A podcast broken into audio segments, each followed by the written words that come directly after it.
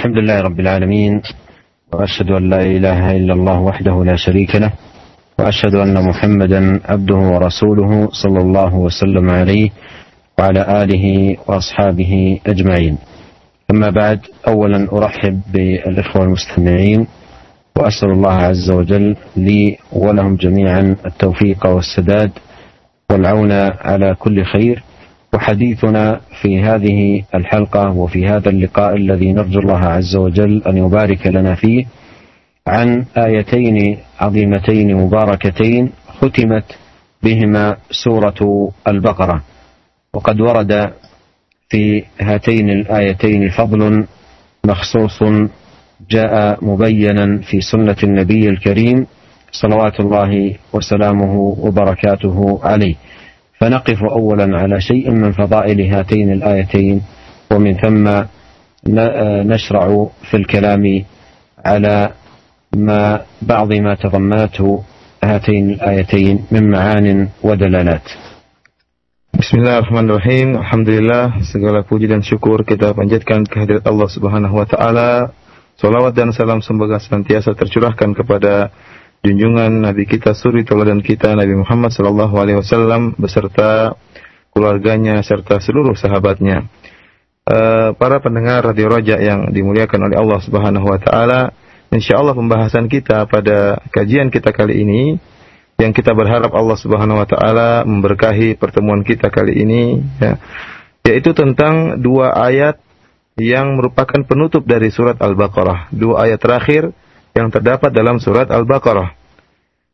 Telah datang dalil-dalil yang banyak yang menunjukkan akan keutamaan dua ayat ini. Ya, Rasulullah Sallallahu Alaihi Wasallam dalam hadis-hadisnya menjelaskan akan keutamaan dari dua ayat yang terdapat di terakhir surat Al-Baqarah ini. Oleh karenanya, insya Allah kita pertama kali kita lihat dulu ya, kita dengarkan dahulu terlebih dahulu dari Syekh tentang keutamaan-keutamaan dua ayat ini, baru kemudian kita akan menjelaskan kita akan mendengarkan penjelasan dari Syekh tentang makna dari dua ayat ini. Famin fadaili hataini al-ayatain ma rawahu al-Imam Ahmad fi musnadih an Abi Dzar radhiyallahu anhu qala qala Rasulullah sallallahu alaihi wasallam u'titu khawatim surah al-Baqarah min baiti kanzin من تحت العرش لم يعطهن نبي قبلي. وروى مسلم في صحيحه من حديث ابن عباس رضي الله عنهما قال بينما جبريل قاعد عند النبي صلى الله عليه وسلم سمع نقيضا من فوقه يعني سمع صوت فرفع رأسه فقال هذا باب من السماء فتح اليوم لم يفتح قط إلا اليوم فنزل منه ملك فقال هذا ملك نزل إلى الأرض لم ينزل قط إلا اليوم فسلم وقال أبشر بنورين أوتيتهما لم يؤتهما نبي قبلك فاتحة الكتاب وخواتيم سورة البقرة لن تقرأ بحرف منهما إلا أعطيته. ومما جاء في فضل هاتين الآيتين ما جاء في صحيح مسلم أيضا عن ابن عباس رضي الله عنهما قال لما نزلت هذه الآية وإن تبدوا ما في أنفسكم أو تخفوه يحاسبكم به الله قال دخل قلوبهم منها شيء لم يدخل قلوبهم من شيء فقال النبي صلى الله عليه وسلم قولوا سمعنا وأطعنا وسلمنا قال فألقى الله الإيمان في قلوبهم فأنزل الله تعالى لا يكلف الله نفسا إلا وسعها لها ما كسبت وعليها ما اكتسبت ربنا لا تؤاخذنا إن نسينا أو أخطأنا قال قد فعلت ربنا ولا تحمل علينا إصرا كما حملته على الذين من قبلنا ربنا ولا تحملنا ما لا طاقة لنا به واعف عنا واغفر لنا وارحمنا أنت مولانا قال قد فعلت. وهذا فيه أن هذه دعوات مستجابات. وجاء في الصحيحين من حديث أبي مسعود البدري رضي الله عنه قال قال رسول الله صلى الله عليه وسلم الآيتان من آخر سورة البقرة من قرأهما في ليلة كفتاه. ولأهل العلم أقوال عديدة في معنى قوله كفتاه أصحها وأوضحها وأظهرها والله تعالى أعلم أي تكفيانه من كل شر وسوء وبلاء، فمن قرأهما لم يزل عليه من الله حافظ ولا يقربه شيطان، فهما تكفيانه بإذن الله عز وجل. فهذه بعض الفضائل الواردة في شأن هاتين الآيتين، وهي دالة على عظم شأنهما وجلالة قدرهما وعظيم من الله بهما على هذه الأمة، أمة الإسلام، أمة محمد صلى الله عليه وسلم. وبعد هذه الوقفة من حول هذه الفضائل لهاتين الآيتين نشرع في الكلام على بعض المعاني المتعلقة بهما. Para pendengar radio yang dimuliakan oleh Allah Subhanahu wa taala, di antara keutamaan yang terdapat pada ayat ini, di antara dalil-dalil yang menunjukkan keutamaan dua ayat terakhir dari surat Al-Baqarah ini adalah sebuah hadis yang diriwayatkan oleh Imam Ahmad dalam musnadnya dari sahabat Abu Dzar radhiyallahu taala anhu, di mana Abu Dzar radhiyallahu taala anhu berkata, qala Rasulullah sallallahu alaihi wasallam, "U'titu khawatima suratil Baqarah min baiti kanzin min tahtil arsh. Lam yu'tahunna nabiyyun qabli." Nabi sallallahu alaihi wasallam pernah bersabda, "Aku telah diberikan kepadaku penutup dari surat Al-Baqarah. Diberikan dari rumah yang di mana dalam rumah tersebut terdapat kanz, yang kanz adalah harta yang jumlahnya banyak dan terkumpul yang terdapat di bawah arsy. Lam yu'tahunna nabiyyun qabli." Yang di mana akhir dari surat Al-Baqarah itu tidak pernah diberikan kepada nabi sebelumku. Demikian juga diriwayatkan dari Ibnu Abbas radhiyallahu ta'ala anhuma, ya, sebagaimana diriwayatkan oleh Al-Imam Muslim dalam sahihnya. Ibnu Abbas radhiyallahu ta'ala anhuma berkata, "Bainama Jibrilun qa'idun 'inda an-nabi sallallahu alaihi wasallam sami'a naqidan min fawqihi." Tatkala Jibril alaihi salam duduk di sisi Nabi sallallahu alaihi wasallam, tiba-tiba beliau mendengar seperti ada sebuah suara dari atas. Farafa'a ra'sahu. Ya, kemudian Jibril alaihi salam pun mengangkat kepalanya melihat ke atas. Faqala, kemudian Jibril alaihi salam berkata, "Hadza babun minas sama'i futihal yaum." Sungguhnya ini adalah suara dari sebuah pintu yang ada di langit yang dibuka sekarang. Lam yuftah qat illa al-yawm. Yang pintu tersebut yang ada di langit tadi tidak pernah dibuka sebelumnya, kecuali hari ini baru dibuka. Fanazala minhu malak. Kemudian turunlah malaikat dari pintu tersebut. Faqala, "Hadza malakun nazala ila al-ard lam yanzil qat illa al-yawm." Kemudian kata Jibril alaihissalam, malaikat ini turun ke bumi dan tidak pernah dia turun sebelumnya, kecuali pada hari ini baru dia turun. Fasallama, kemudian malaikat tersebut memberi salam. Wa qala, "Abshir binurain utitahuma lam yu'tahuma nabiyyun qablak." Kemudian malaikat itu pun berkata kepada Nabi Muhammad sallallahu alaihi wasallam, "Abshir, bergembiralah wahai Muhammad dengan dua cahaya yang telah diberikan kepada engkau dua cahaya tersebut. Lam yu'tahuma nabiyyun qablak." Yang nabi-nabi sebelum engkau tidak pernah diberikan dua cahaya tersebut. Apa dua cahaya tersebut? Fatihatul Kitab, yaitu surat Al-Fatihah, wa khawatimu suratil Baqarah, dan ayat-ayat terakhir dari surat Al-Baqarah. Lan taqra' bi harfin minhuma illa a'taita illa u'titahu. Yang kata malaikat tersebut, wahai Muhammad, tidaklah engkau membaca satu huruf pun dari dua ayat tersebut dan juga dari surat Al-Fatihah, kecuali engkau akan diberikan oleh Allah Subhanahu wa taala. Demikian juga dari Ibnu Abbas radhiyallahu ta'ala anhuma, ya. Beliau pernah berkata, "Lamma nazalat hadhihi al-ayah." Tatkala Allah Subhanahu wa taala menurunkan ayat ini, yaitu ayat dari terakhir yang terdapat di terakhir bagian dari surat Al-Baqarah, yang bunyinya adalah, "Wa in tubdu ma fi anfusikum aw tukhfuhu yuhasibukum bihillah." Ya. Jika kalian menampakkan apa yang terdapat dalam diri kalian, atau kalian sembunyikan apa yang terdapat dalam diri kalian, yuhasibukum bihillah, maka Allah akan menghisapnya, Allah akan menghitungnya. Baik kalian menampakkan apa yang isi hati kalian, maupun kalian sembunyikan isi hati kalian. Apa kata Ibnu Abbas? dakhala qulubahum minha syai'un lam yadkhul qulubahum min syai'. Ya. Tatkala itu para sahabat tatkala mendengar ayat ini, mereka merasa berat ya. Sungguh luar biasa, karena apa saja yang disembunyikan dalam hati akan dihisap oleh Allah Subhanahu wa taala. Ini merupakan perkara yang sangat berat. Maka Nabi sallallahu alaihi wasallam pun berkata, "Qulu sami'na wa ata'na wa sallamna." Katakanlah wahai para sahabat. Nabi menegur para sahabat. Kata Nabi, "Wahai para sahabatku, katakanlah, kami mendengar dan kami taat dan kami memasrahkan perkara kami kepada Allah Subhanahu wa taala." Qal fa'alqallahu al-imana fi qulubihim. Apa kata Ibnu Abbas? Maka Allah pun memberikan keimanan dalam hati-hati para sahabat. Kemudian fa'anzalallahu ta'ala, Allah pun menurunkan ayat berikutnya, la yukallifullahu nafsan illa wus'aha, laha ma kasabat wa 'alaiha maktasabat. Rabbana la tu'akhidna in nasina aw akhta'na. Kata Allah Subhanahu wa taala, Allah tidak membebani suatu jiwa pun kecuali dengan sesuatu yang dimampui oleh jiwa tersebut. Laha ma kasabat wa 'alaiha maktasabat. Maka bagi jiwa itu apa yang telah dia lakukan, dan atasnya itu dia akan dihukum sesuai dengan kesalahan yang dilakukan jiwa tersebut. Rabbana la tu'akhidna in nasina aw akhta'na. Wahai Rabb kami, janganlah engkau mengazab kami ya, jika kami berbuat salah atau kami lupa atau kami lalai. Apa kata Allah Subhanahu wa taala? Qad fa'altu. Artinya yaitu aku telah mengabulkan permintaan kalian. Permintaan agar tidak diazab dan tatkala lupa atau lalai. Kemudian ayat Allah yang selanjutnya, firman Allah, Rabbana wa la tahmil alaina isran kama hamaltahu ala ladina min qablina.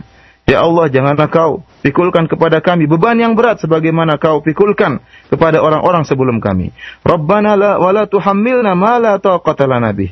Ya Allah, janganlah engkau membebankan kepada kami apa yang tidak mampu untuk kami pikul. Wa'fu anna waghfir lana warhamna. Ampunilah kami, berilah maghfirah kepada kami dan sayangilah kami. Anta maulana, engkaulah maula kami. Apa kata Allah Subhanahu wa taala? Qad fa'altu. Aku telah melakukannya. Itu aku telah mengabulkan. Syekh menjelaskan tadi bahwasanya ayat-ayat ini menjelaskan bahwasanya permintaan kaum mukminin agar tidak diazab tatkala berbuat salah atau lupa, agar tidak dibebani dengan beban yang berat sebagaimana dibebankan kepada orang-orang terdahulu, agar tidak dibebani dengan sesuatu yang tidak dimampu oleh seorang, telah diistijabah oleh Allah Subhanahu wa taala, telah dikabulkan oleh Allah Subhanahu wa taala. Demikian juga dalam suatu hadis yang diriwayatkan oleh sahabat Abu Mas'ud Al-Badri radhiyallahu taala anhu, dia berkata, qala Rasulullah sallallahu alaihi wasallam, al-ayatani min akhir suratil Baqarah. Man qara'ahuma fi lailatin kafatah. Hadis yang sahih diriwayatkan oleh Imam Al-Bukhari dan Al-Imam Muslim dalam sahih mereka.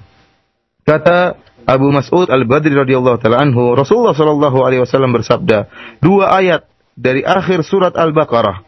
Barang siapa yang baca dua ayat tersebut di suatu malam, kafatah, maka dua ayat tersebut akan mencukupkannya.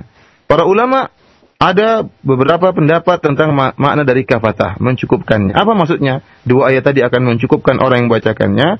Banyak pendapat di kalangan para ulama, akan tetapi pendapat yang paling rajih, yang paling kuat, maknanya adalah menjaga dua ayat tadi akan menjaga orang yang bacanya dari segala kejelekan, dari segala keburukan, dan dari segala bala. Itu adalah makna dari kafatah, yang maknanya barang siapa yang baca dua ayat terakhir di surat Al-Baqarah maka akan dijaga oleh Allah Subhanahu wa taala dari segala keburukan dan dari segala kejelekan. Para pendengar radio Raja yang dimuliakan oleh Allah Subhanahu wa taala, demikianlah sebagian keutamaan-keutamaan yang datang dari Rasulullah sallallahu alaihi wasallam tentang keutamaan dua ayat terakhir dari surat Al-Baqarah, yang menunjukkan akan agungnya dua ayat tersebut ya. Dan setelah kita mendengarkan keutamaan dari dua ayat terakhir dari surat Al-Baqarah ini, maka insyaallah Syekh akan mulai membahas tentang kandungan makna dari dua ayat terakhir dalam surat Al-Baqarah tersebut. Ayyuhal ikhwatu al-mustami'un, hadha ad-du'a al-'azim al-mubarak الذي تضمنته هذه السورة أو هذه الآيتين مباركتين من خواتيم سورة البقرة. هذا الدعاء العظيم أخبر الله تعالى به عن رسوله محمد صلى الله عليه وسلم وعن عباده المؤمنين من أمته وأثنت تعالى عليهم بهذا الدعاء الذي سألوا فيه مصالح الدين والآخرة. فقوله آمن الرسول بما أنزل إليه من ربه إخبار عن النبي صلى الله عليه وسلم، وهو شهادة الله تعالى له عليه الصلاة والسلام بإيمانه بما أنزل إليه من ربه، وذلك يتضمن إعطاءه ثواب أكمل أهل الإيمان زيادة على ثواب الرسالة والنبوة، لأنه صلى الله عليه وسلم شارك المؤمنين في الإيمان ونال منه أعلى مرتبة وامتاز عنهم بالرسالة والنبوة. وقوله تعالى والمؤمنون عطف على الرسول، وهو شهادة للمؤمنين بأنهم آمنوا بما آمن به رسولهم صلى الله عليه وسلم. وقوله تعالى كل آمن بالله وملائكته وكتبه ورسله شهادة لهم جميعا بالإيمان بالقواعد الخمس التي لا يكون أحد مؤمنا إلا بها، وهي الإيمان بالله والملائكة والكتب والرسل واليوم الآخر. وقوله لا نفرق بين أحد من رسله حكاية عن أهل الإيمان أنهم يقولون هذا، أي أنهم لا يفرقون بين أحد من رسل الله تعالى فيؤمنون ببعض ويكفرون ببعض، بل يؤمنون بجميعهم، وإن كان بعض الرسل ينسخ شريعة بعض بإذن الله حتى نسخ الجميع بشريعة محمد صلى الله عليه وسلم خاتم الأنبياء والمرسلين الذين تقوم الساعة على شريعته، الذي تقوم الساعة على شريعته، ولا تزال طائفة من أمته على الحق ظاهرين إلى قيامها. فباينوا بهذا الإيمان جميع طوائف الكفر المكذبين لجنس الرسل والمصدقين لبعضهم المكذبين لبعض، والكفر بنبي واحد كفر بجميع النبيين. وقوله وقالوا سمعنا وأطعنا، أي سمعنا قولك يا ربنا وفهمناه وقمنا به وامتثلنا العمل بمقتضاه، وهذا إقرار منهم بركني الإيمان اللذين لا يقوم إلا بهما، وهما السمع المتضمن للقبول والتسليم والطاعة المتضمنة لكمال الانقياد وامتثال الأمر.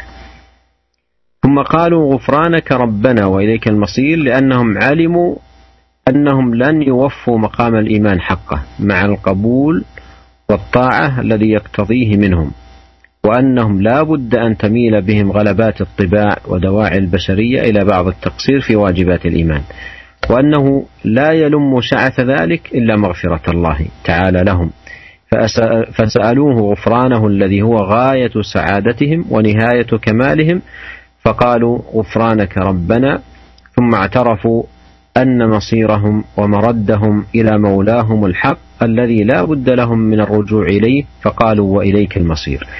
فتضمنت هذه الكلمات إيمانهم به ودخولهم تحت طاعته وعبوديته واعترافهم بربوبيته واضطرارهم إلى مغفرته واعترافهم بالتقصير في حقه وإقرارهم برجوعهم إلى يوم الحساب. Para pendengar Radio Raja yang dimuliakan oleh Allah Subhanahu wa taala, dua ayat yang terdapat pada akhir surat Al-Baqarah ini mengandung doa yang sangat agung. Ya, doa dari kaum mukminin, ya, doa juga dari Rasulullah sallallahu alaihi wasallam sebagaimana Allah kabarkan dalam dua ayat terakhir dari surat Al-Baqarah tersebut.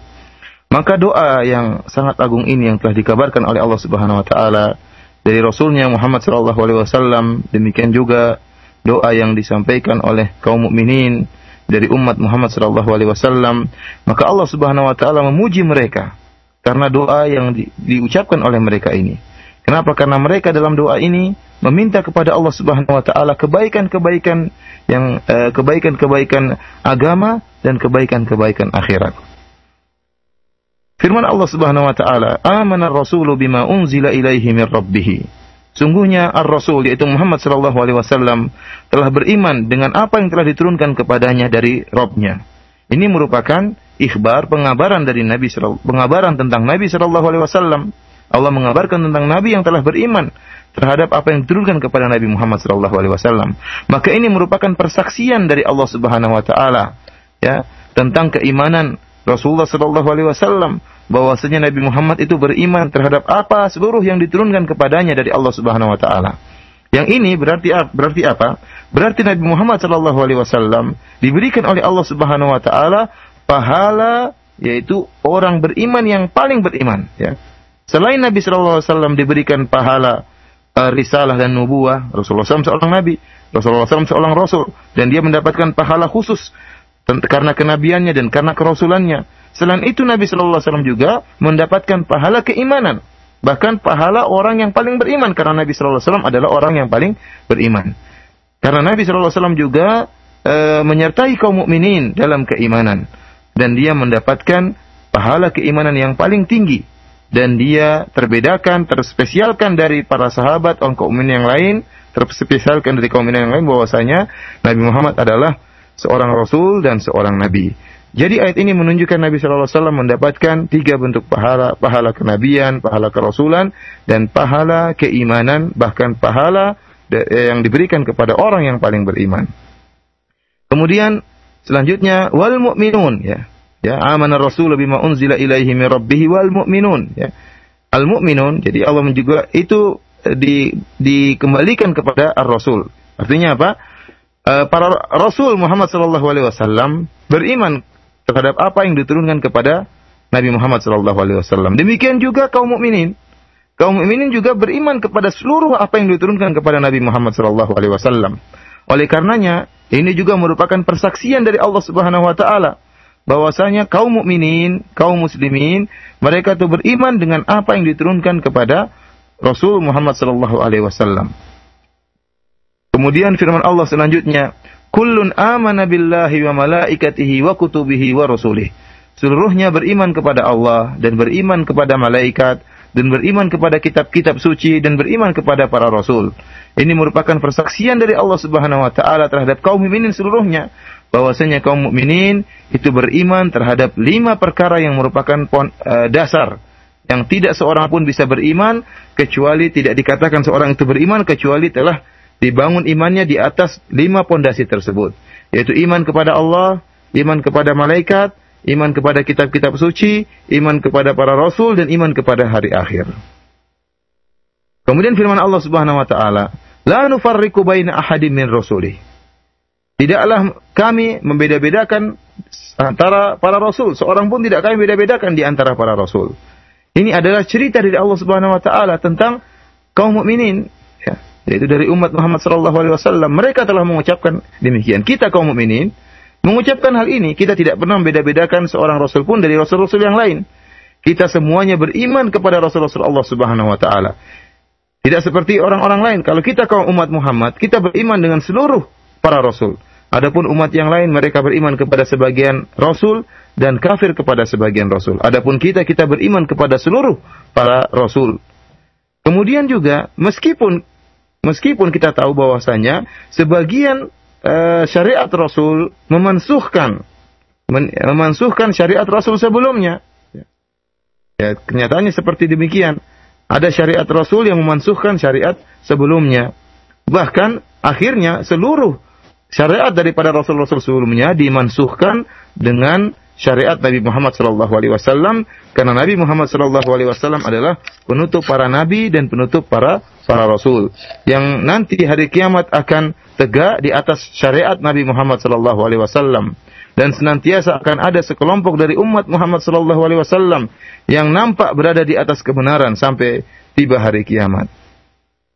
Oleh karenanya, dengan ini kita kaum Muhammad sallallahu alaihi wasallam terbedakan daripada orang-orang kafir selain kaum Muhammad sallallahu alaihi wasallam. Kenapa? Karena orang-orang kafir, ya, ada di antara mereka yang mendustakan seluruh rasul, atau di antara mereka membenarkan sebagian rasul dan mendustakan sebagian rasul yang lain. Dan ketahuilah para pendengar radio yang dimuliakan oleh Allah Subhanahu wa taala, barang siapa yang kafir kepada sebagian rasul dan beriman kepada sebagian rasul, maka sungguhnya dia telah kafir kepada seluruh rasul, ya. Karena dia telah kafir kepada seluruh rasul. Karena setiap rasul menyuruh kita untuk beriman kepada seluruh rasul.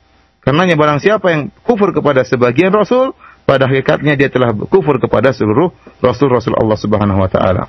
Kemudian firman Allah Subhanahu wa taala, wa qalu sami'na wa ata'na. Yaitu orang-orang kaum mukminin berkata, kami mendengar dan kami taat. Artinya kami mendengar kami mendengar firman Engkau ya Allah, dan kami faham firman Engkau ya Allah, dan kami akan menjalankan perintah Engkau ya Allah.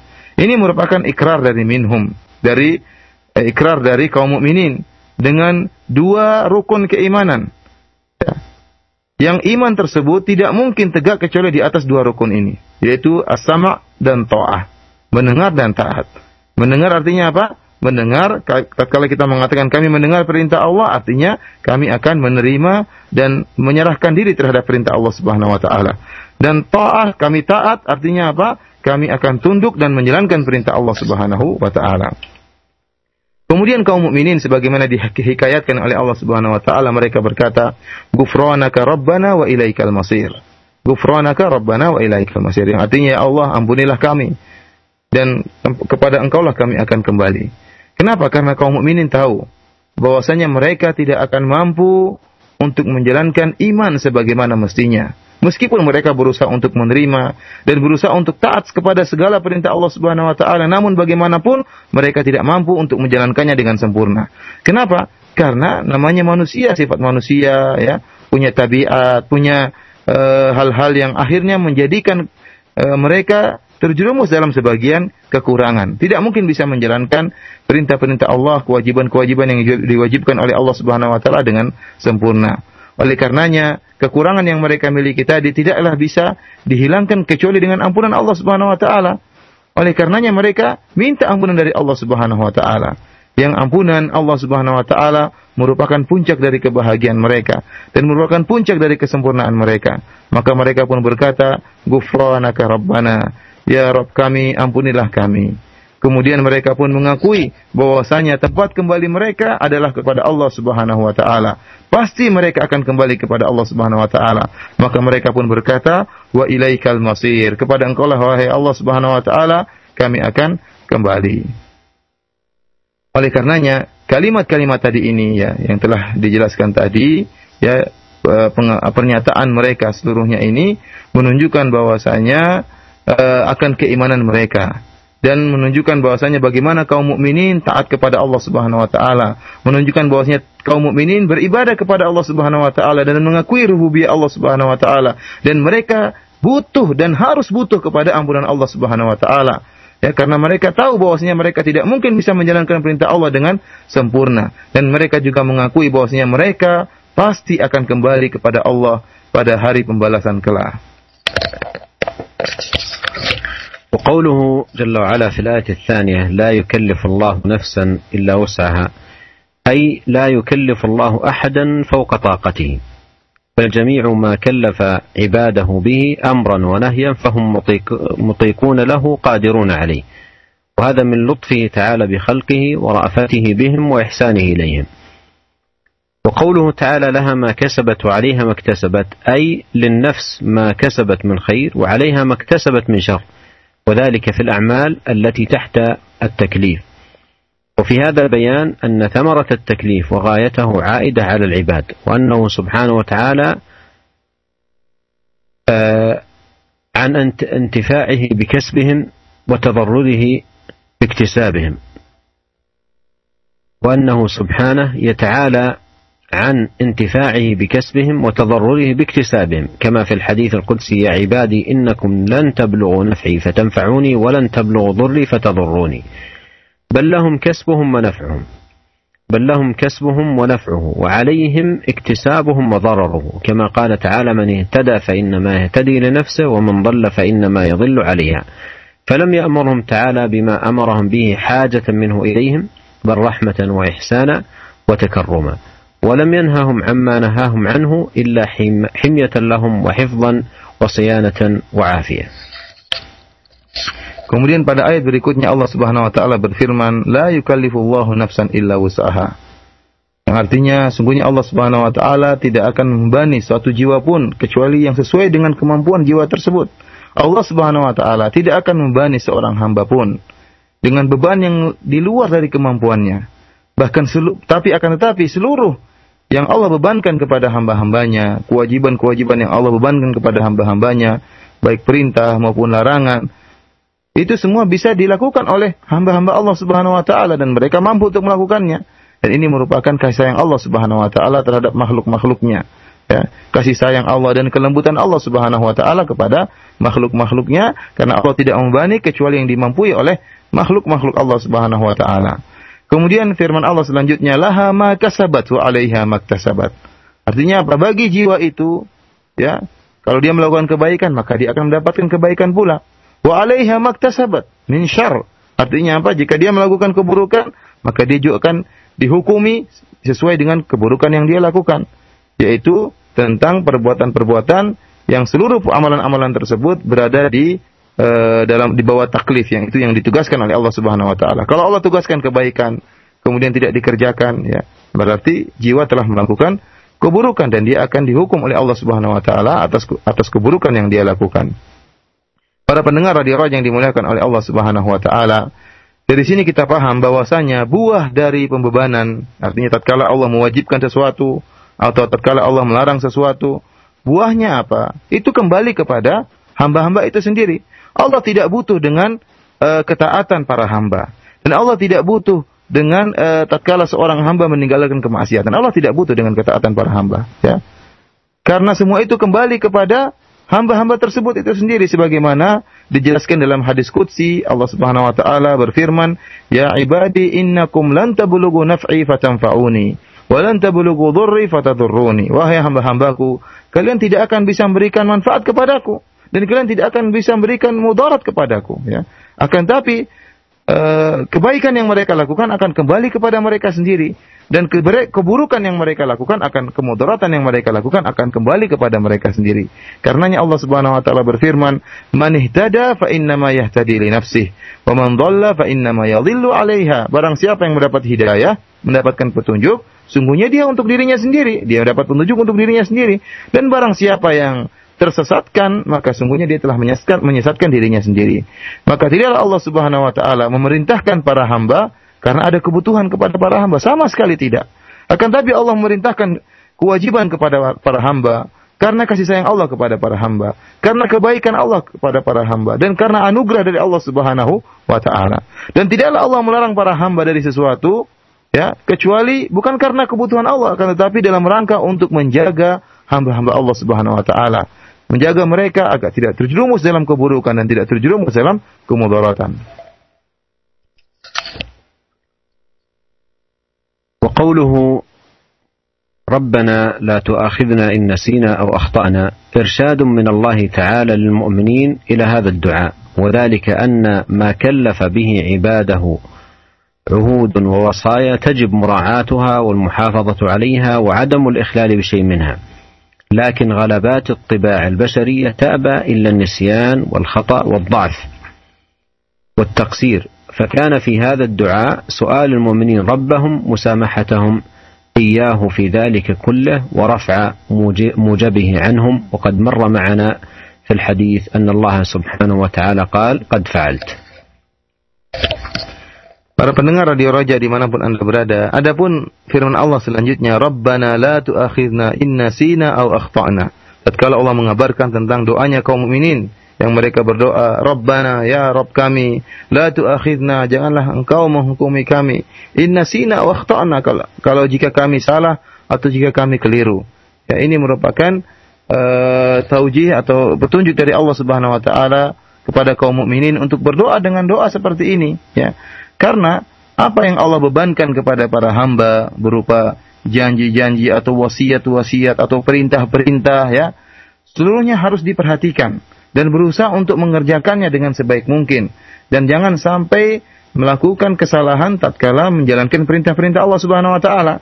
Namun namanya manusia, ya, namanya manusia yang penuh dengan kekurangan, yang penuh dengan kelemahan, tabiat manusia demikian. Tentunya manusia yang memiliki penuh kekurangan ini tidak mampu untuk bisa menjalankan segala perintah Allah Subhanahu wa taala dengan sempurna, maka dia akan ditimpa dengan kelalaian, ditimpa dengan kesalahan, akan ditimpa dengan kelupaan. Dan namanya manusia seperti itu, sering lupa, sering salah, dan akhirnya terjerumus dalam kekurangan, kesalahan tatkala menjalankan perintah-perintah Allah Subhanahu wa taala.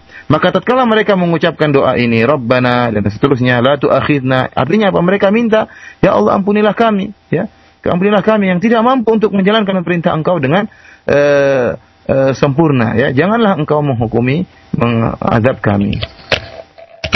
Wa qawluhu rabbana wa la tahmil alaina isran kama hamaltahu ala alladhina min qablina أي لا تكلفنا من الأعمال الشاقة وإن أطقناها كما شرعته للأمم السابقة قبلنا من الأغلال والآثار التي كانت عليهم وهذا سؤال للتخفيف في أمره تعالى ونهيه.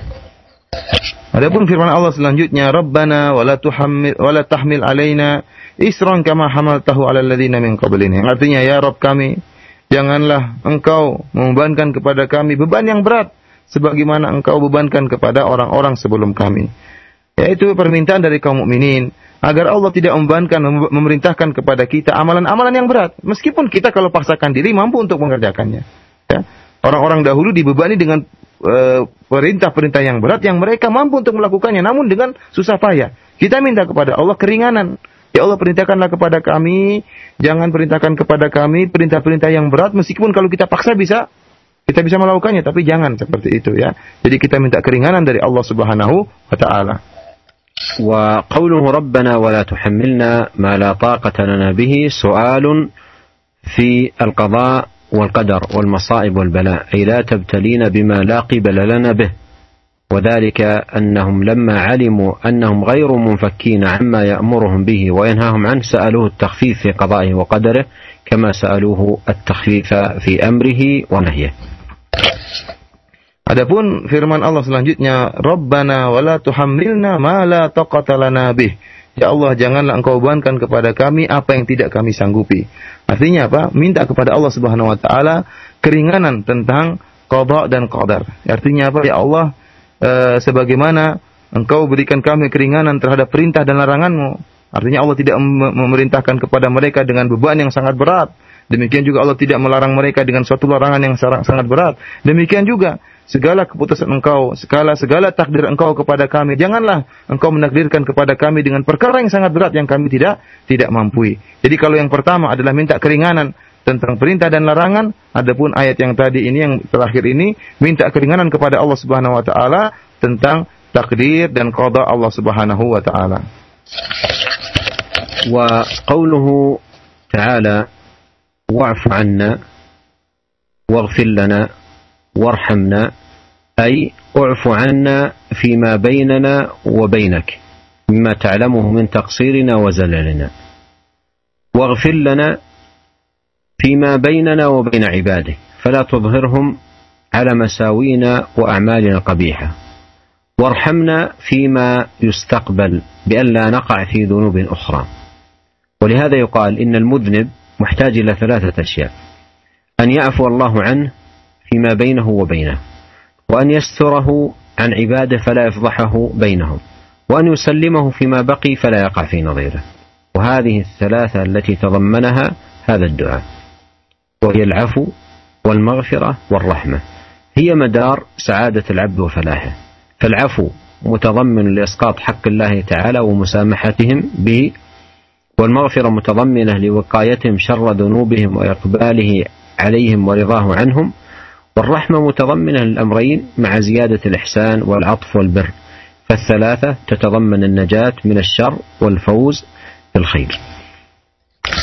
Kemudian firman Allah selanjutnya, wa'fu anna waghfir lana warhamna. Ya, tentang doa kaum mukminin, mereka berkata, ya Allah, ampunilah kami, berilah kami maghfirah dan rahmatilah kami. Yaitu wa'fu anna, maknanya apa? Ya Allah, ampunilah kami.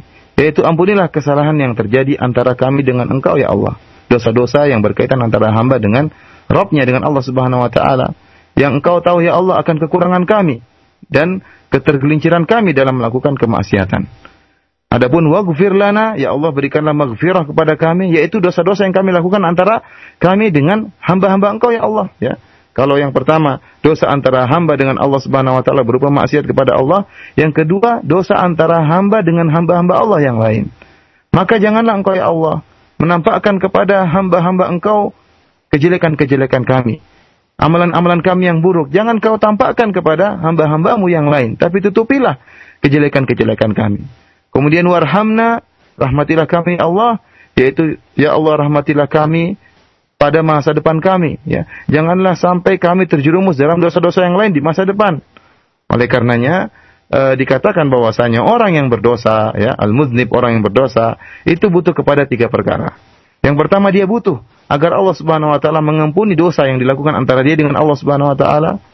Yang kedua, dia butuh agar Allah Subhanahu wa taala menutupi aibnya, menutupi amalan-amalan buruknya dari mata hamba-hamba Allah yang lain, sehingga Allah tidak mengungkap kejelekan-kejelekannya di hadapan hamba-hamba Allah yang lain. Dan yang ketiga, hendaknya dia menyerahkan urusannya yang di masa depannya kepada Allah Subhanahu wa taala. Dia minta kepada Allah agar dia tidak terjerumus dalam maksiat yang pernah dia terjerumusi. Artinya jangan sampai di masa depan terjerumus dalam maksiat-maksiat yang lain. Inilah tiga perkara yang terkandung dalam doa ini, yaitu al-afu wal maghfirah war rahmah, ya. Dan ini merupakan pusat daripada kebahagiaan seorang hamba dan keberuntungan seorang hamba. Maka al-afu yaitu mengandung permintaan kepada Allah Subhanahu wa taala agar menjatuhkan hak Allah. Kalau seorang bermaksiat dia kepada Allah Subhanahu wa taala, tentunya hak Allah untuk mengazab dia. Maka dia pun minta agar hak Allah itu dijatuhkan, jangan sampai Allah mengazab dia, ya. Kemudian al-maghfirah, ya. Maghfirah adalah permintaan kepada Allah Subhanahu wa taala, ya, agar menutupi dosa-dosanya di hadapan manusia yang lain, ya. Agar tidak terbongkar kerusakannya, amalan-amalannya di hadapan manusia yang lain, sehingga diridhai oleh Allah Subhanahu wa taala. Adapun rahmat yaitu mengandung permintaan kepada Allah Subhanahu wa taala agar ditambahkan kebaikan dari Allah Subhanahu wa taala, ditambahkan rahmat dari Allah Subhanahu wa taala, dan ditambahkan anugerah dari Allah Subhanahu wa taala. Maka tiga perkara ini, al-afu dan maghfirah dan rahmat, yaitu membawa hamba Allah Subhanahu wa taala pada keselamatan dari segala keburukan dan mendapatkan segala kebaikan. Wa qauluhu ta'ala anta maulana ay anta waliyuna wa nasiruna wa 'alaika tawakkuluna wa antal musta'an wa la haula wa la quwwata lana illa bik. Wa hadha tawassulun bi'tirafihim annahu subhanahu maulahum al-haq الذي لا مولى لهم سواه فهو ناصرهم وهاديهم وكافيهم ومعينهم ومجيب دعواتهم وهو معبودهم لا معبود لهم بحق سواه. Kemudian adapun firman Allah selanjutnya, anta maulana, tatkala kaum mukminin berkata, anta maulana, engkau adalah wali kami ya Allah. Artinya apa? Allah adalah penolong kami, dan kami menyerahkan segala urusan kami kepada engkau ya Allah. Kepada engkau lah tempat minta untuk pertolongan, dan tidaklah daya dan upaya, dan tidak ada kekuatan kecuali dari engkau ya Allah. Maka perkataan mereka ini, anta maulana, engkau adalah wali kami, penolong kami ya Allah, itu merupakan tawassul dari kaum mukminin. Tawassul dengan apa? Dengan pengakuan mereka bahwasanya Allah lah satu-satunya wali mereka, yang tidak ada wali kecuali Allah Subhanahu wa taala. Allah satu-satunya penolong mereka.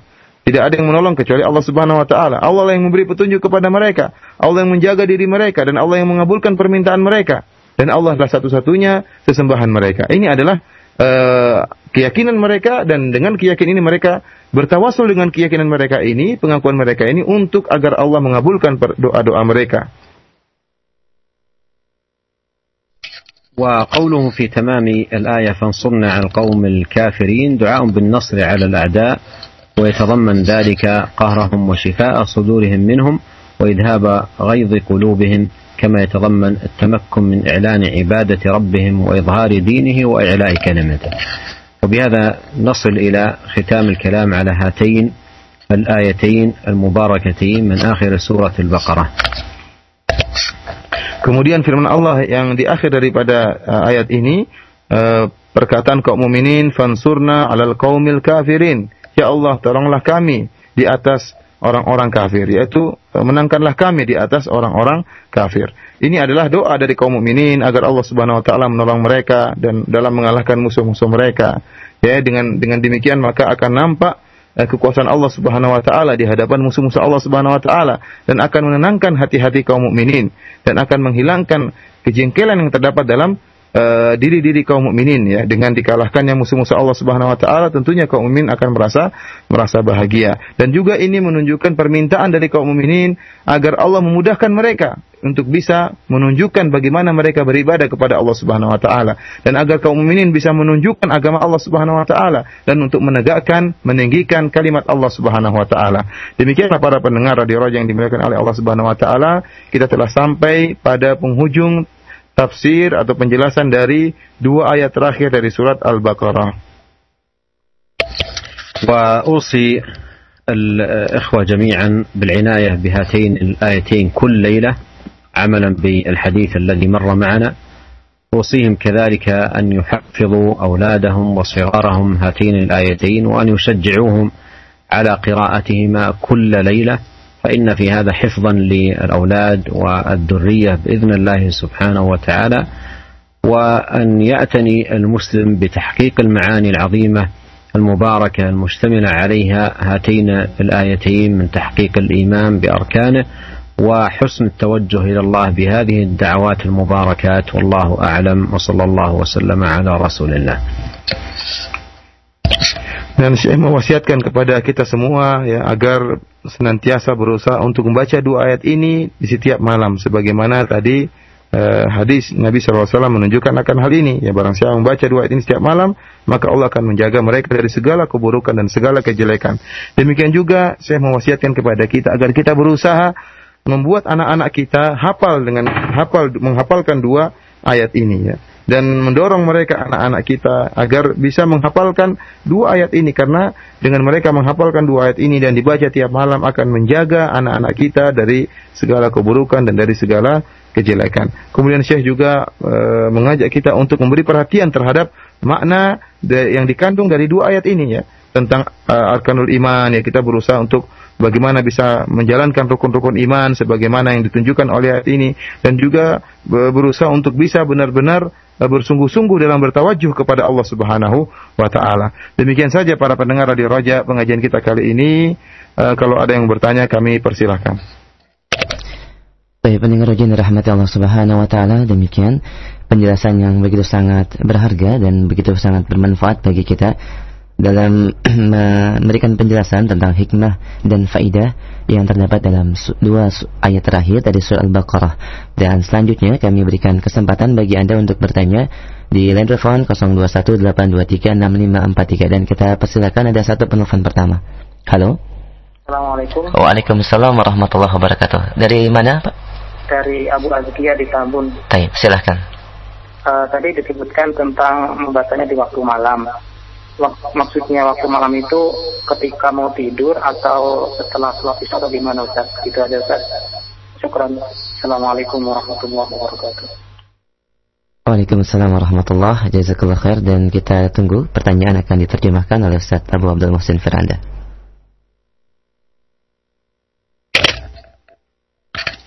الليل يبدأ من غروب الشمس.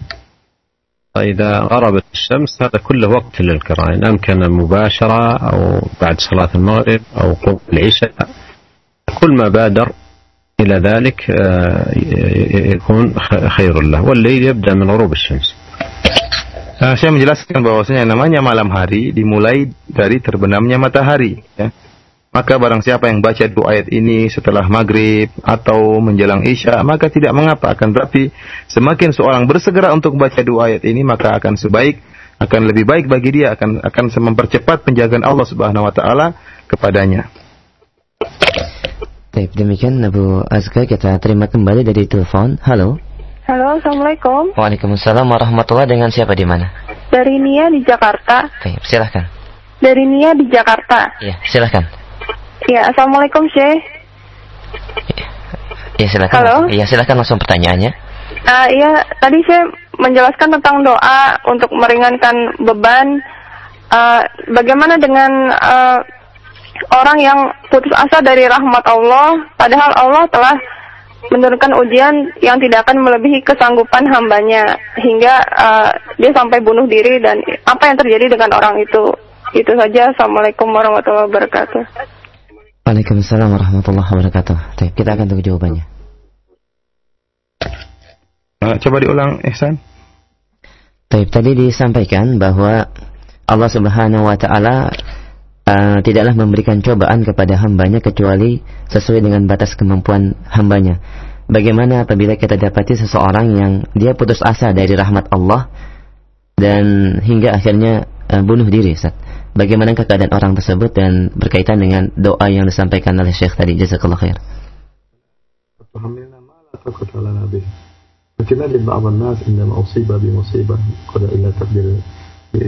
تقدير هو ما يتحمل، ثم بعد ذلك يقتل نفسه وينتحر. ما يعني ما مصير هذا الرجل، وكيف العلاقة هذا مع دعاء؟ كأنه أمل بشيء لا يتفق.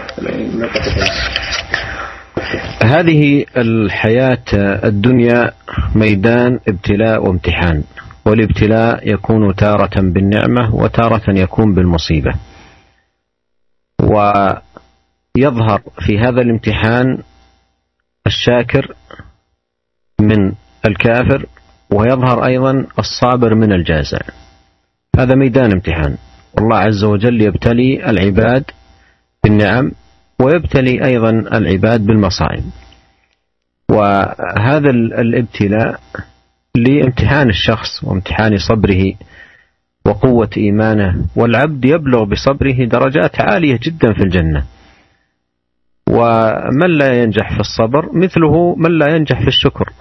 هناك من يبتلى بالنعمة فلا يشكر وهم كثيرون، وهناك أيضا من يبتلى بالمصيبة فلا يصبر، فكل منهم لا يكون ناجحا في امتحانه. والذي يصيب بمصيبة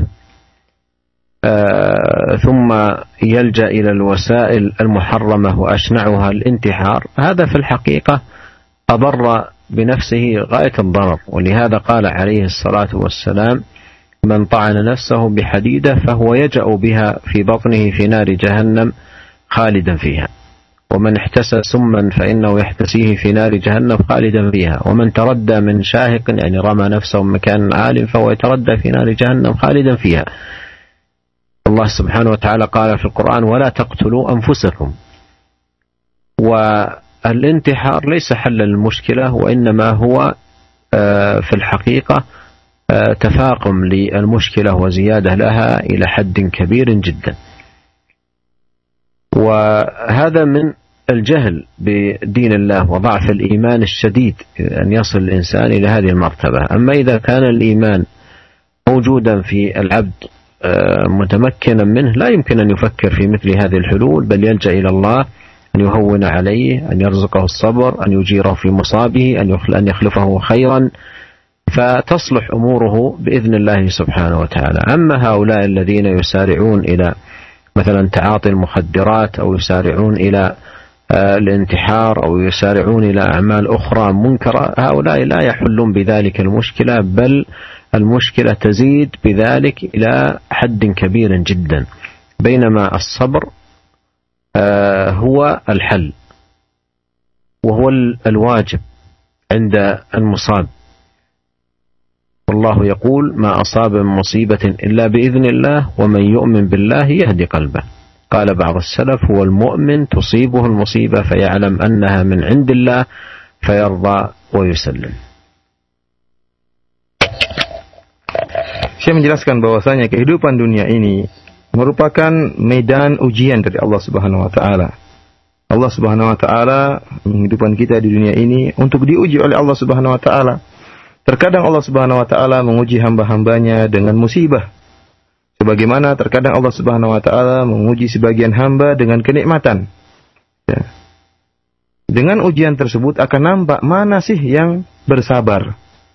Akan nampak orang yang bersabar dari orang-orang yang tidak bersabar, dan akan nampak pula orang-orang yang bersyukur tatkala diuji dengan nikmat antara orang-orang yang bersyukur daripada orang-orang yang mereka menggunakan kenikmatan untuk menenggelamkan diri mereka dalam kemaksiatan. Sesungguhnya saya menjelaskan bahwasanya seorang yang bersabar ya tatkala diuji oleh Allah Subhanahu wa taala, maka dia akan mendapatkan kedudukan yang sangat tinggi di surga ya. Dia akan mendapatkan kedudukan yang sangat tinggi di surga. Dan barang siapa yang tidak lulus ujian tatkala diuji dengan kesabaran ya, maka permisalannya seperti orang yang tidak lulus ujian tatkala diuji dengan kenikmatan. Sebagian orang tatkala diuji dengan kenikmatan maka bergelimang dengan kemaksiatan, berfoya-foya, menghabiskan harta yang Allah berikan kepada dia, menunjukkan dia tidak lulus tatkala diuji dengan kenikmatan. Dia tidak bersyukur kepada Allah Subhanahu wa taala. Demikian pula sebagian orang tidak lulus ujian tatkala diuji dengan musibah, tidak bersabar, meronta-ronta, ya, memaki-maki, bahkan akhirnya bisa membunuh dirinya, ya. Oleh karenanya saya menjelaskan barang siapa yang diuji dengan sebuah musibah, kemudian dia tidak bersabar, bahkan mengakhiri hidupnya dengan bunuh diri, maka dia akan mendapat azab yang sangat pedih pada hari kiamat kelak. Sebagaimana disebut dalam satu hadis, Rasulullah SAW menjelaskan, barang siapa yang membunuh dirinya dengan besi yang tajam, maka dia di akhirat kelak akan terus menerus menusuk dirinya dengan benda tajam tersebut, dengan besi yang tajam tersebut. Barang siapa yang bunuh dirinya dengan minum racun, ya, maka dia di akhirat kelak di api neraka akan terus menyiksa dirinya dengan minum racun tersebut. Barang siapa yang melemparkan dirinya dari gunung untuk bunuh diri, maka dia akan yataradda fi nari jahannam khalidan mukhalladan. Ya, barang siapa yang buru-buru lempar dirinya kemudian jatuh di bawah untuk bunuh diri, maka demikian juga dia akan di akhirat akan melemparkan dirinya jatuh ke dalam api neraka jahannam terus-menerus. Ya, kenapa? Karena telah melakukan bunuh diri. Allah Subhanahu wa taala sangatlah sayang kepada kita. Allah Subhanahu wa taala ingatkan, wala taqtulu anfusakum. Janganlah kalian membunuh diri kalian. Ketahuilah para pendengar radio Raja yang dimuliakan oleh Allah Subhanahu wa taala, ya. Bunuh diri bukan merupakan solusi. Bahkan bunuh diri akan menambah problem, ya. Dia menyangka dengan bunuh diri urusannya selesai. Tidak. Dia di akhirat akan mendapatkan begitu bertumpuk-tumpuk problem dan bertumpuk-tumpuk azab dari Allah Subhanahu wa taala. Karenanya pada hakikatnya membunuh diri adalah menambah problem yang akan dihadapi oleh seorang di akhirat kelak. Dan tidak mungkin seorang sampai akhirnya bunuh diri kecuali karena lemahnya imannya. Imannya sangat lemah yang tidak sabar dengan keputusan Allah Subhanahu wa taala, ya. Padahal dia sebenarnya mampu untuk menghadapinya. Ya, dia sebenarnya mampu, namun karena jiwa nafsunya yang tinggi, kemudian iman yang sangat lemah, akhirnya dia milih untuk mengakhirkan jiwanya dengan bunuh diri. Kalau seandainya imannya itu kuat, ya, kalau imannya itu ada di hatinya, maka dia akan bersabar. Dan kalau dia sudah bersabar, Allah akan perbaiki urusannya. Yakinlah itu. Barang siapa yang bersabar, maka Allah akan segera memperbaiki urusannya. Adapun orang-orang yang tidak bersabar, kemudian berusaha untuk mencari solusi jalan pintas, misalnya dengan minum khamar atau dengan mukhadirat, dengan menghisap heroin atau mengkonsumsi heroin, obat-obat bius untuk menghilangkan kesulitan yang sedang dihadapinya, kesedihan yang dihadapinya. Ketahuilah itu semua hanyalah menambah problem dan bukan merupakan solusi yang benar, apalagi sampai akhirnya membunuh dirinya. Ingatlah firman Allah Subhanahu wa taala, ma asaba min musibatin illa bi idznillah wa man yu'min billahi yahdi qalbah. Tidaklah satu musibah pun yang menimpa kecuali dengan izin Allah Subhanahu wa taala. Kecuali dengan izin Allah Subhanahu wa taala. Barang siapa yang beriman kepada Allah Subhanahu wa taala, maka Allah akan beri petunjuk kepada hatinya. Sebagian salaf mengatakan, itulah seorang hamba tatkala ditimpa dengan musibah, maka dia tahu bahwasanya musibah tersebut datang dari Allah, merupakan keputusan Allah Subhanahu wa taala. Maka dia pun bersabar dan menyerahkan urusannya kepada Allah Subhanahu wa taala. Baik. Selanjutnya kita angkat beberapa pertanyaan dari pesan singkat yang sudah masuk, dan di antaranya, Assalamualaikum warahmatullahi wabarakatuh. Barakallahu fikum. Ya Syekh, kapankah seorang dikatakan telah beriman dengan sempurna bila dikaitkan keadaan iman yang bisa naik dan bisa turun? Lalu bagaimana kita bisa memahami bahwa ujian yang Allah berikan kepada kita adalah satu imtihan, ujian, ataukah itu merupakan satu teguran atau azab? Jazakumullah khair. Soal awal, kayf na'rif anna al-insan qad balagha ila min al-mu'minin al-kummal fi imanihi kamal iman? الثاني كيف نعرف أننا الآن يعني الله يبتلينا أو يؤذبنا؟ أنا عندما جاءنا مصيبة هل هذه عذاب ولا امتحان من الله؟ سؤال السائل الأول وهو كيف يعرف العبد أنه بلغ مبلغ المؤمنين الكمل؟ فالجواب على ذلك أن العبد مهما اجتهد في العبادة والطاعة لا يمكن أن يجزم لنفسه في أي حال من الأحوال أنه بلغ درجة كالمؤمنين الكمل، بل حاله مهما اجتهد في العبادة والطاعة يرى نفسه مقصرا ويخشى ألا يقبل منه العمل، وهذه صفة المؤمن كامل الإيمان، يحسن ويخاف. بينما المنافق والعياذ بالله يسيء ولا يخاف، ولهذا قال الحسن البصري رحمه الله: المؤمن جمع بين إحسان ومخافة، والمنافق جمع بين إساءة وأمن. ولهذا لا يصل الإنسان إلى درجة يجزم فيها بأنه كمل الإيمان، لكنه لا يزال يزداد إيمانا ويحرص على الخير، ويسأل الله أن يجعله من المتقين ومن أوليائه المقربين، لكن لا يزكي نفسه. فالله تعالى يقول: فلا تزكوا أنفسكم هو أعلم بمن اتقى. هذا فيما يتعلق بسؤاله الأول. أما السؤال الثاني، فما يصيب العبد من مصاب لا يخلو حال العبد مع ذلك المصاب من أمرين: إما أن يتلقاه بالصبر، فإن تلقاه بالصبر فهذه النعمة، لأنه فاز وربح وغنم في مصابه ونجح بثواب الصابرين، وإما أن يقابل هذا المصاب بالجزع والتسخط وفعل أفعال الجاهلية، فهذا ولا شك أنه بذلك يكون من الخاسرين، حيث خسر الامتحان ولم يربح.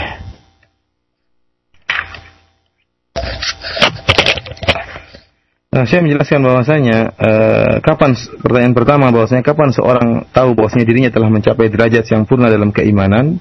Saya menjelaskan bahwasanya seorang hamba bagaimanapun dia bersungguh-sungguh, ya, bagaimanapun dia bersungguh-sungguh semaksimal mungkin dalam menjalankan ketaatan, maka hendaknya dia tidak meyakini bahwasanya dia telah mencapai derajat yang sempurna, telah termasuk dalam kaum mukminin yang sempurna, ya. Karena namun seharusnya dia bagaimanapun dia bersungguh-sungguh, bagaimanapun dia berusaha semaksimal mungkin, dia tetap melihat bahwasanya dirinya penuh kekurangan, dan dia tetap khawatir bahwasanya amalannya tidak diterima oleh Allah Subhanahu wa taala. Karena inilah sifat dari orang mukmin.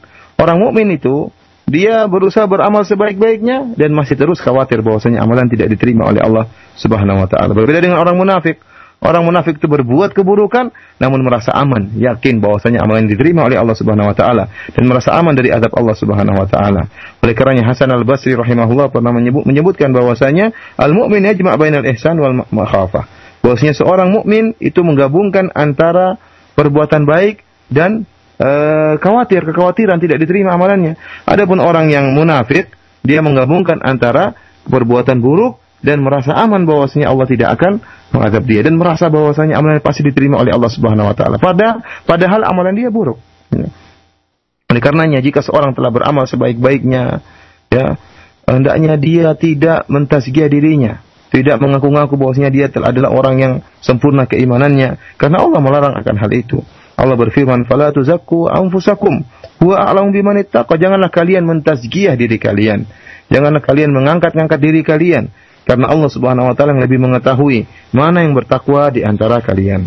Adapun pertanyaan kedua tentang bagaimana seorang tatkala ditimpa dengan musibah, dia tahu apakah itu adalah ujian ataukah adalah azab dari Allah Subhanahu wa taala. Syekh mengatakan yang penting yang dituntut oleh Allah Subhanahu wa taala adalah bagaimana sikap kita menghadapi ujian tersebut. Apakah itu merupakan ujian ataukah itu merupakan azab dari Allah Subhanahu wa taala? Bagaimana sikap kita dalam menghadapi ujian tersebut? Ujian pasti datang. Kita tidak tahu ini azab atau musibah pasti datang. Kita tidak tahu ini ujian atau azab. Sekarang tinggal bagaimana kita mensikapi musibah tadi.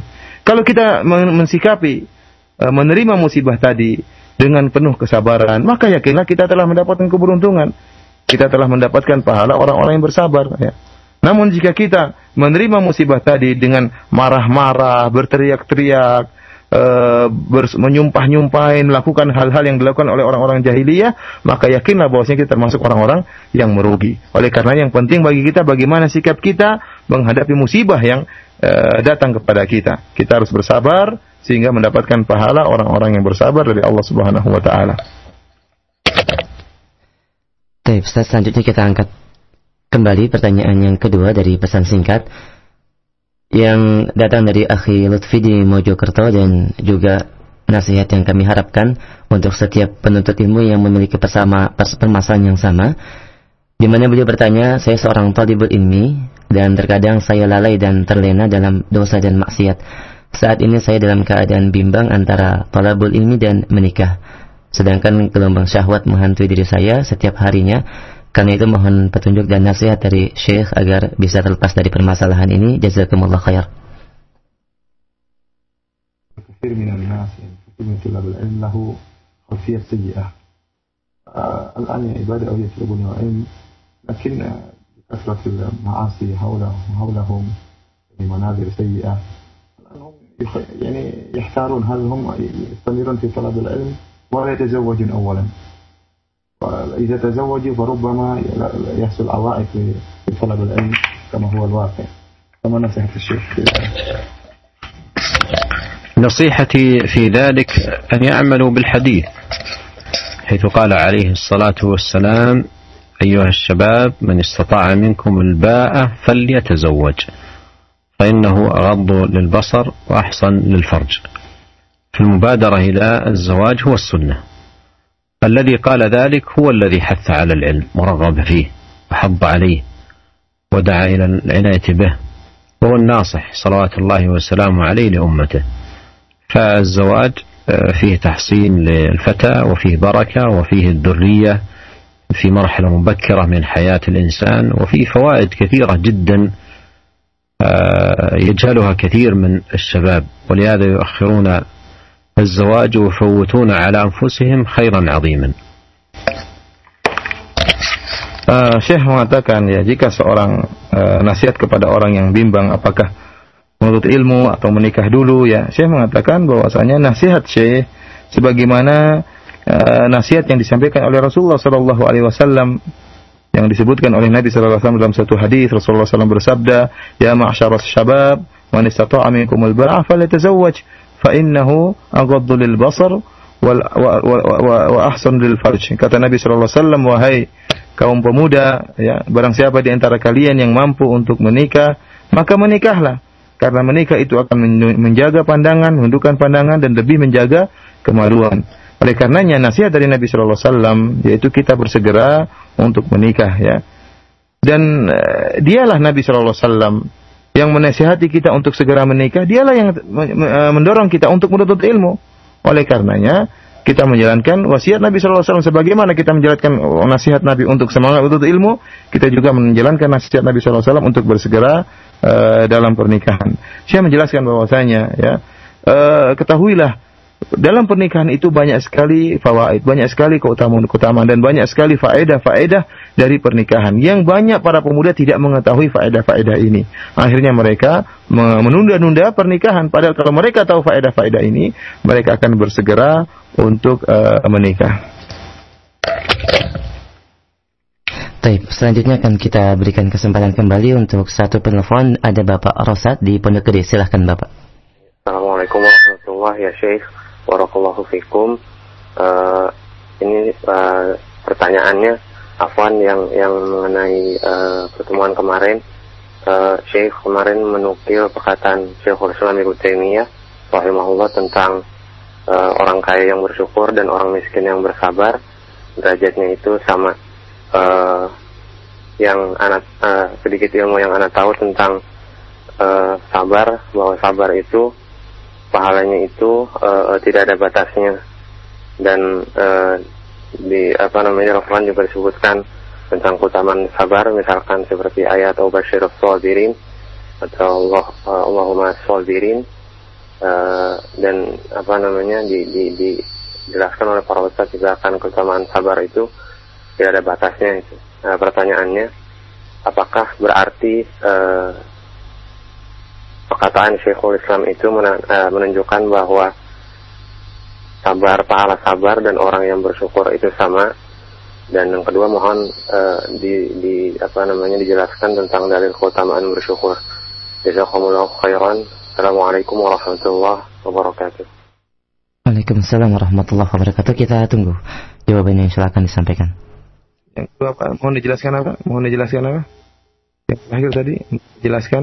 Yang terakhir mohon dijelaskan tentang keutamaan sabar yang disebutkan para ulama itu begitu banyak, dan apakah perkataan Syekhul Islam menunjukkan sabar dengan syukur sama derajatnya? كنا أمس نقلنا كلام شيخ الإسلام تيمية إن كان استوى التقوى استوى في الفضل عند الله. كل كأن ثواب الشاكرين مثل ثواب الصابرين، وأنا وجدنا أن ثواب الشاكرين لا يحصى ولا يعد. كما قال تعالى وَسَوْسِلْنَا بِبَرَهِ السَّابِرِينَ الصابرين. لكن كلام شيخ الإسلام ابن تيمية يعني يشعر بأن ثواب الصابرين مثل ثواب الشاكرين، ما دام هما استويا في الدرجة استويا كذلك في الثواب. هل هذا صحيح ولا كيف؟ هذه المسألة فيها خلاف معروف بين أهل العلم أيهما أفضل عند الله سبحانه وتعالى، الغني الشاكر أو الفقير الصابر، الغني الشاكر أو الفقير الصابر. وذكرت تحقيق شيخ الإسلام لهذه المسألة فيما سأله عنه تلميذه ابن القيم رحمه الله، قال سألته عن هذه المسألة فقال الأتقى لله، الأتقى لله، من كان منهما أتقى لله سبحانه وتعالى فهو أفضل. قال فإن استويا في التقوى، يعني كان في درجة واحدة في تقوى الله سبحانه وتعالى، قال هم في الأجر سواء.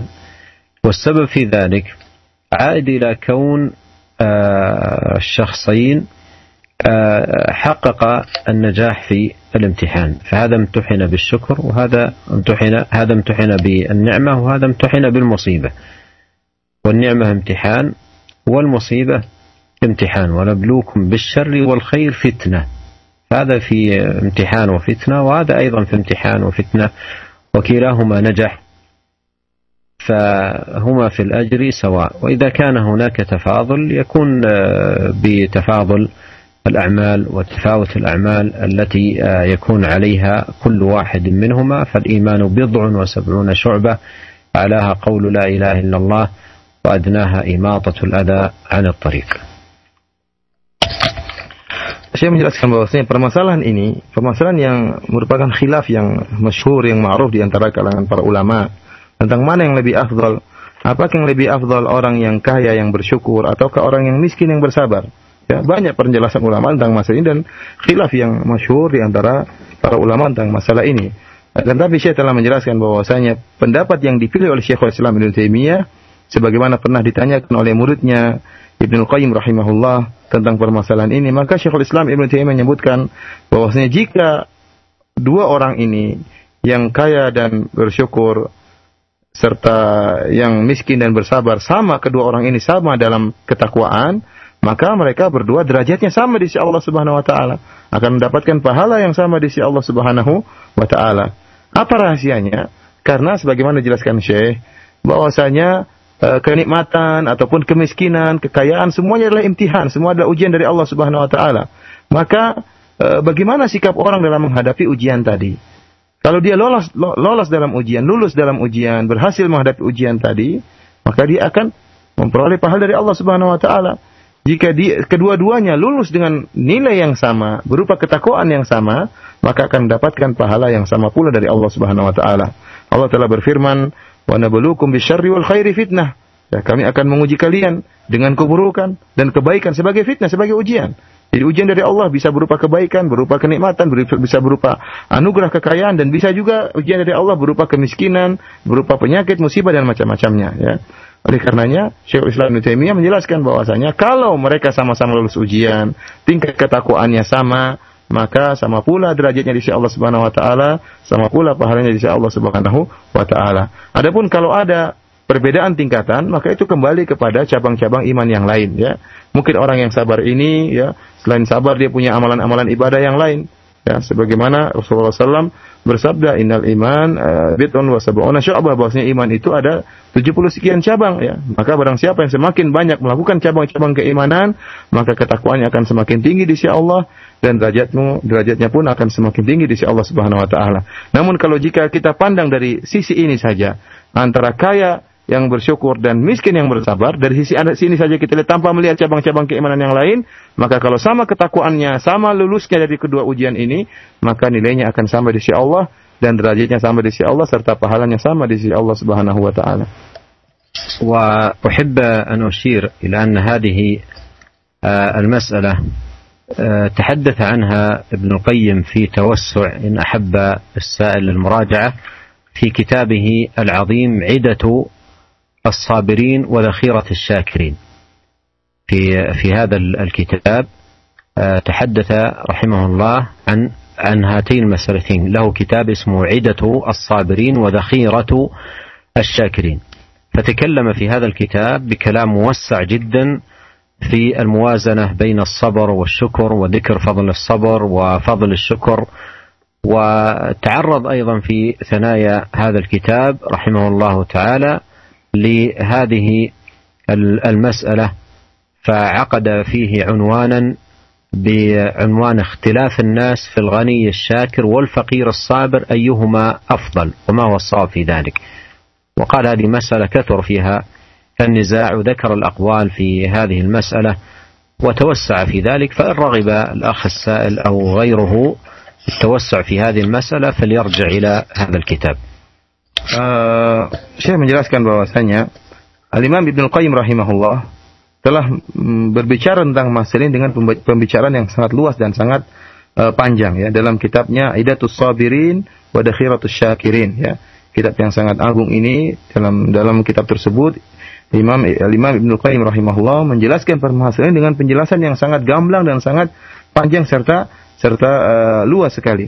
Bahkan beliau membuat sebuah subjudul khusus tentang masalah ini yang beliau berikan judul dengan subjudul tersebut judulnya Ikhtilafun Nasi fil Ghani Syakir wal Faqir Sabir, yaitu tentang khilaf para ulama, khilaf manusia tentang orang kaya yang bersyukur dan orang miskin yang bersabar. Ayyuhuma afdal wa ma huwa shawabu fi dzalik. Mana di antara mereka berdua yang lebih afdal di sisi Allah Subhanahu wa taala dan mana pendapat yang benar.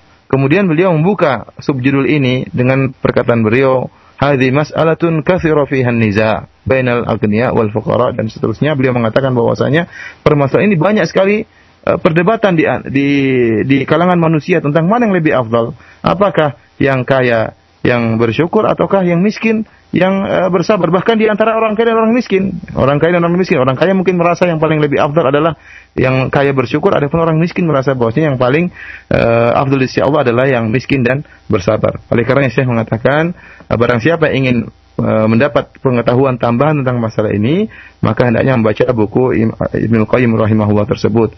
Beliau menasihati kalau yang bertanya ingin menambah pengetahuan silakan membaca buku tersebut atau juga para pendengar yang lain. Baik, demikian jawabannya. Dan untuk dalil-dalil yang berkenaan tentang syukur bisa dilihat juga di kitab tersebut kepada Bapak yang bertanya. Dan kita angkat kembali Ustaz dari telepon, ada Bapak Iwan di Tanjung Priok. Silahkan Pak. Ya, assalamualaikum. Waalaikumsalam warahmatullahi wabarakatuh. Saya mohon petunjuk dan nasihat. Anda ini maaf Pak, dikecilkan sedikit radio monitornya, ada feedback. Diulangi kembali Pak, silahkan. Ya, assalamualaikum. Dimatikan saja Pak radio monitornya. Silahkan Pak. Iya. Anda ini halo. Ya, follow silahkan Pak. Iya. Ini punya usaha sedikit, namun alhamdulillah saya sampai sekarang ini sudah menambah usaha. Cuma Ana jadi bingung karena pendapatan ini kadang-kadang ada pemasukan yang batil gitu. Terus yang kedua, Ana punya karyawan tapi ini akhwat semua untuk bertransaksi menghadapi konsumen ini gimana? Tolong nasihat saya agar Anda juga tidak bimbang, dan kebetulan usaha juga lagi baju nih. Mohon maaf Pak, diperinci aja pemasukan yang batil dari sisi mana? Ya pinjam-pinjam semacam uang bank gitu. Ah, taib. Ya, itu saja. Waalaikumsalam warahmatullahi wabarakatuh.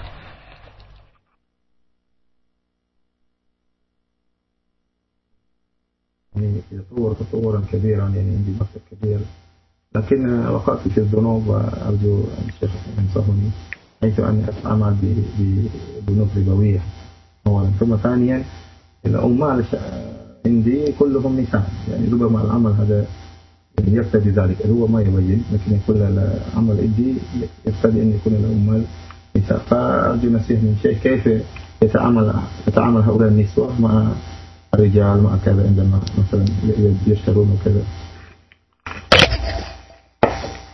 أولا أوصي هذا السائل وغيره بتقوى الله سبحانه وتعالى ومراقبته في السر والعلانية، وأذكره بأنه سيقف أمام الله سبحانه وتعالى يوما ويسأله عن هذا المال، وسيوجه له عن هذا المال سؤالان: من أين اكتسبه وفيما أنفقه؟ سؤالان سيوجهان لكل إنسان عن المال الذي حصله، من أين حصله واكتسبه وفيما أنفقه. وإذا كان والعياذ بالله يكتسب المال من طرق ربوية فهذا محق للبركة وسبب للعقوبة. والله سبحانه وتعالى قال في حق المرابي: فأذنوا بحرب من الله، لأن هذه ذنب وجريمة عظيمة جدا وفيها عقوبة شديدة في دين الله سبحانه وتعالى. ومال الربا لا خير فيه ولا بركة فيه، بل هو ممحوق البركة.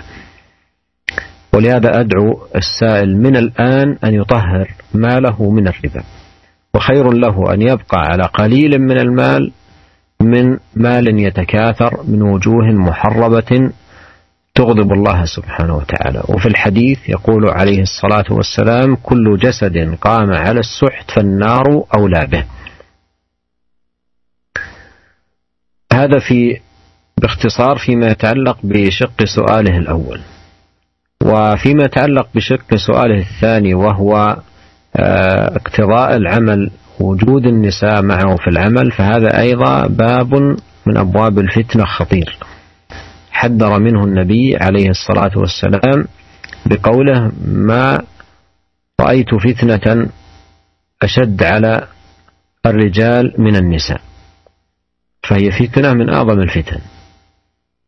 وعليه أن يعالج هذه المسألة معالجة حاسمة وحازمة، بعيدا عن دخوله هو أو إدخاله بعض بنات المسلمين في الفتنة، أو إدخال الفتنة في أسواق المسلمين بما يترتب عليه شيوع المحرمات وانتشار الرذائل، حمى الله الجميع.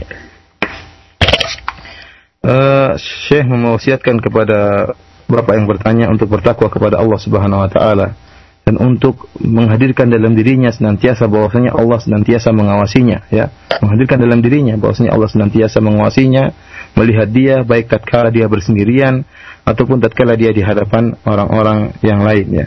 Dan dia harus yakin bahwasanya dia di hari kiamat kala akan berdiri di hadapan Allah Subhanahu wa taala dan Allah akan bertanya kepada dia, ya. Dua pertanyaan Allah akan tanyakan kepada dia, ya.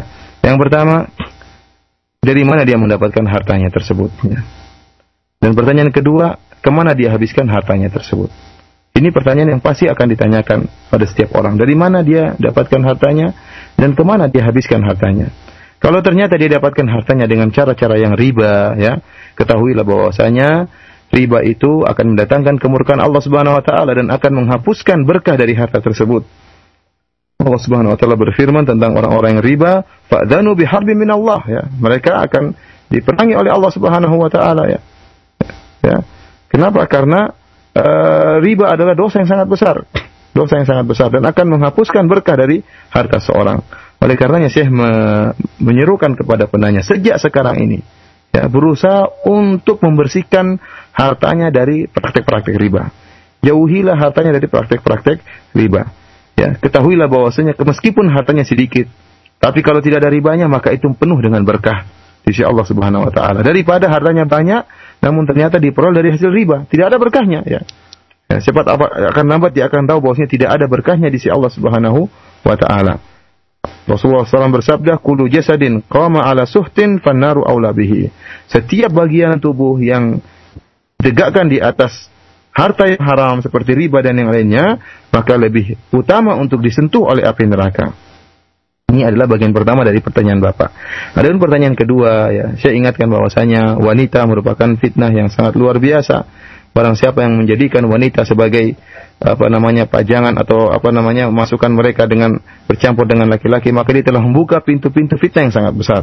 Rasulullah SAW bersabda, "Ma taraktu ba'di fitnatan adarra 'ala rijal minan nisa." Rasulullah mengatakan, aku tidak pernah meninggalkan sebuah fitnah yang lebih berbahaya bagi laki-laki daripada fitnah wanita. Oleh karenanya sejak sekarang saya menasihati kepada Bapak untuk berusaha mencari solusi, ya, bagaimana agar jangan sampai pekerjaan dia itu, ya, meskipun tidak tahu pekerjaan Bapak ini secara persis apa, jangan sampai pekerjaan tadi menimbulkan adanya interaksi banyak antara laki-laki dengan wanita. Sering terjadi interaksi, percampuran, ikhtilat antara laki-laki dengan wanita, yang tentunya ini akan membawa bencana, akan membawa fitnah ya, apalagi di pasar-pasar dan yang lainnya. Dia berusaha untuk mencari solusi dan insyaallah akan dimudahkan oleh Allah Subhanahu wa taala.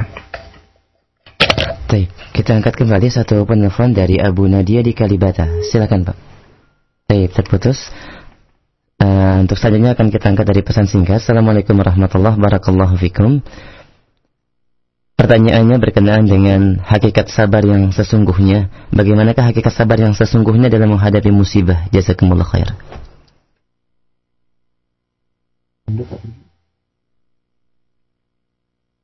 Hakikat sabar. As-sabru haqiqat habs an-nas. As-sabr fi asl معناها الحبس, حبس النفس. والمطلوب في هذا الباب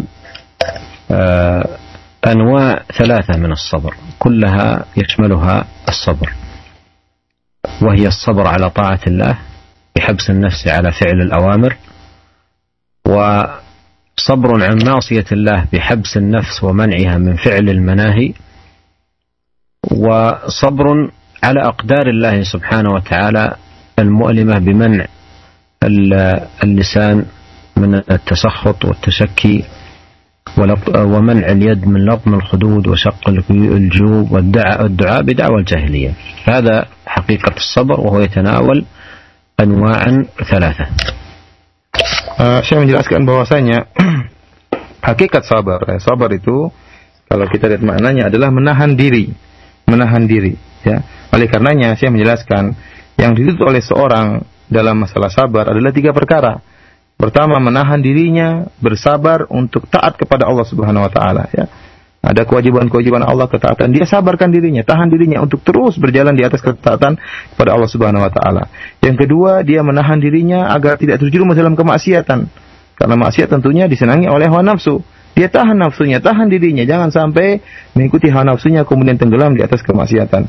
Yang ketiga, dia menahan dirinya tatkala ditimpa dengan keputusan Allah, takdir-takdir Allah yang mungkin membuat hatinya sedih ya. Dia menahan lisannya jangan sampai akhirnya mencaci maki, mengumpat-kumpat, berteriak-teriak menunjukkan ketidaksabarannya.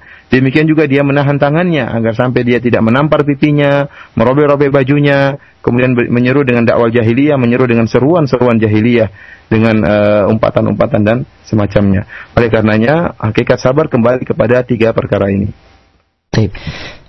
Kita angkat kembali dari telepon. Silahkan, Bapak. Waalaikumsalam warahmatullahi. Dengan siapa di mana? Baik, silakan. Assalamualaikum barakallahu fiik ya Syekh. Ana mohon nasihatnya, bagaimana hukum bekerja sebagai loper koran Syekh. Itu aja ya. Syukron. Assalamualaikum. Waalaikumsalam warahmatullahi wabarakatuh. Sebagai apa? Sebagai penjual koran, Ustaz. Surat-surat kabar, Ustaz. Detailer. Loper koran. Oh, penjual. Oh, peloper koran ya. Ya.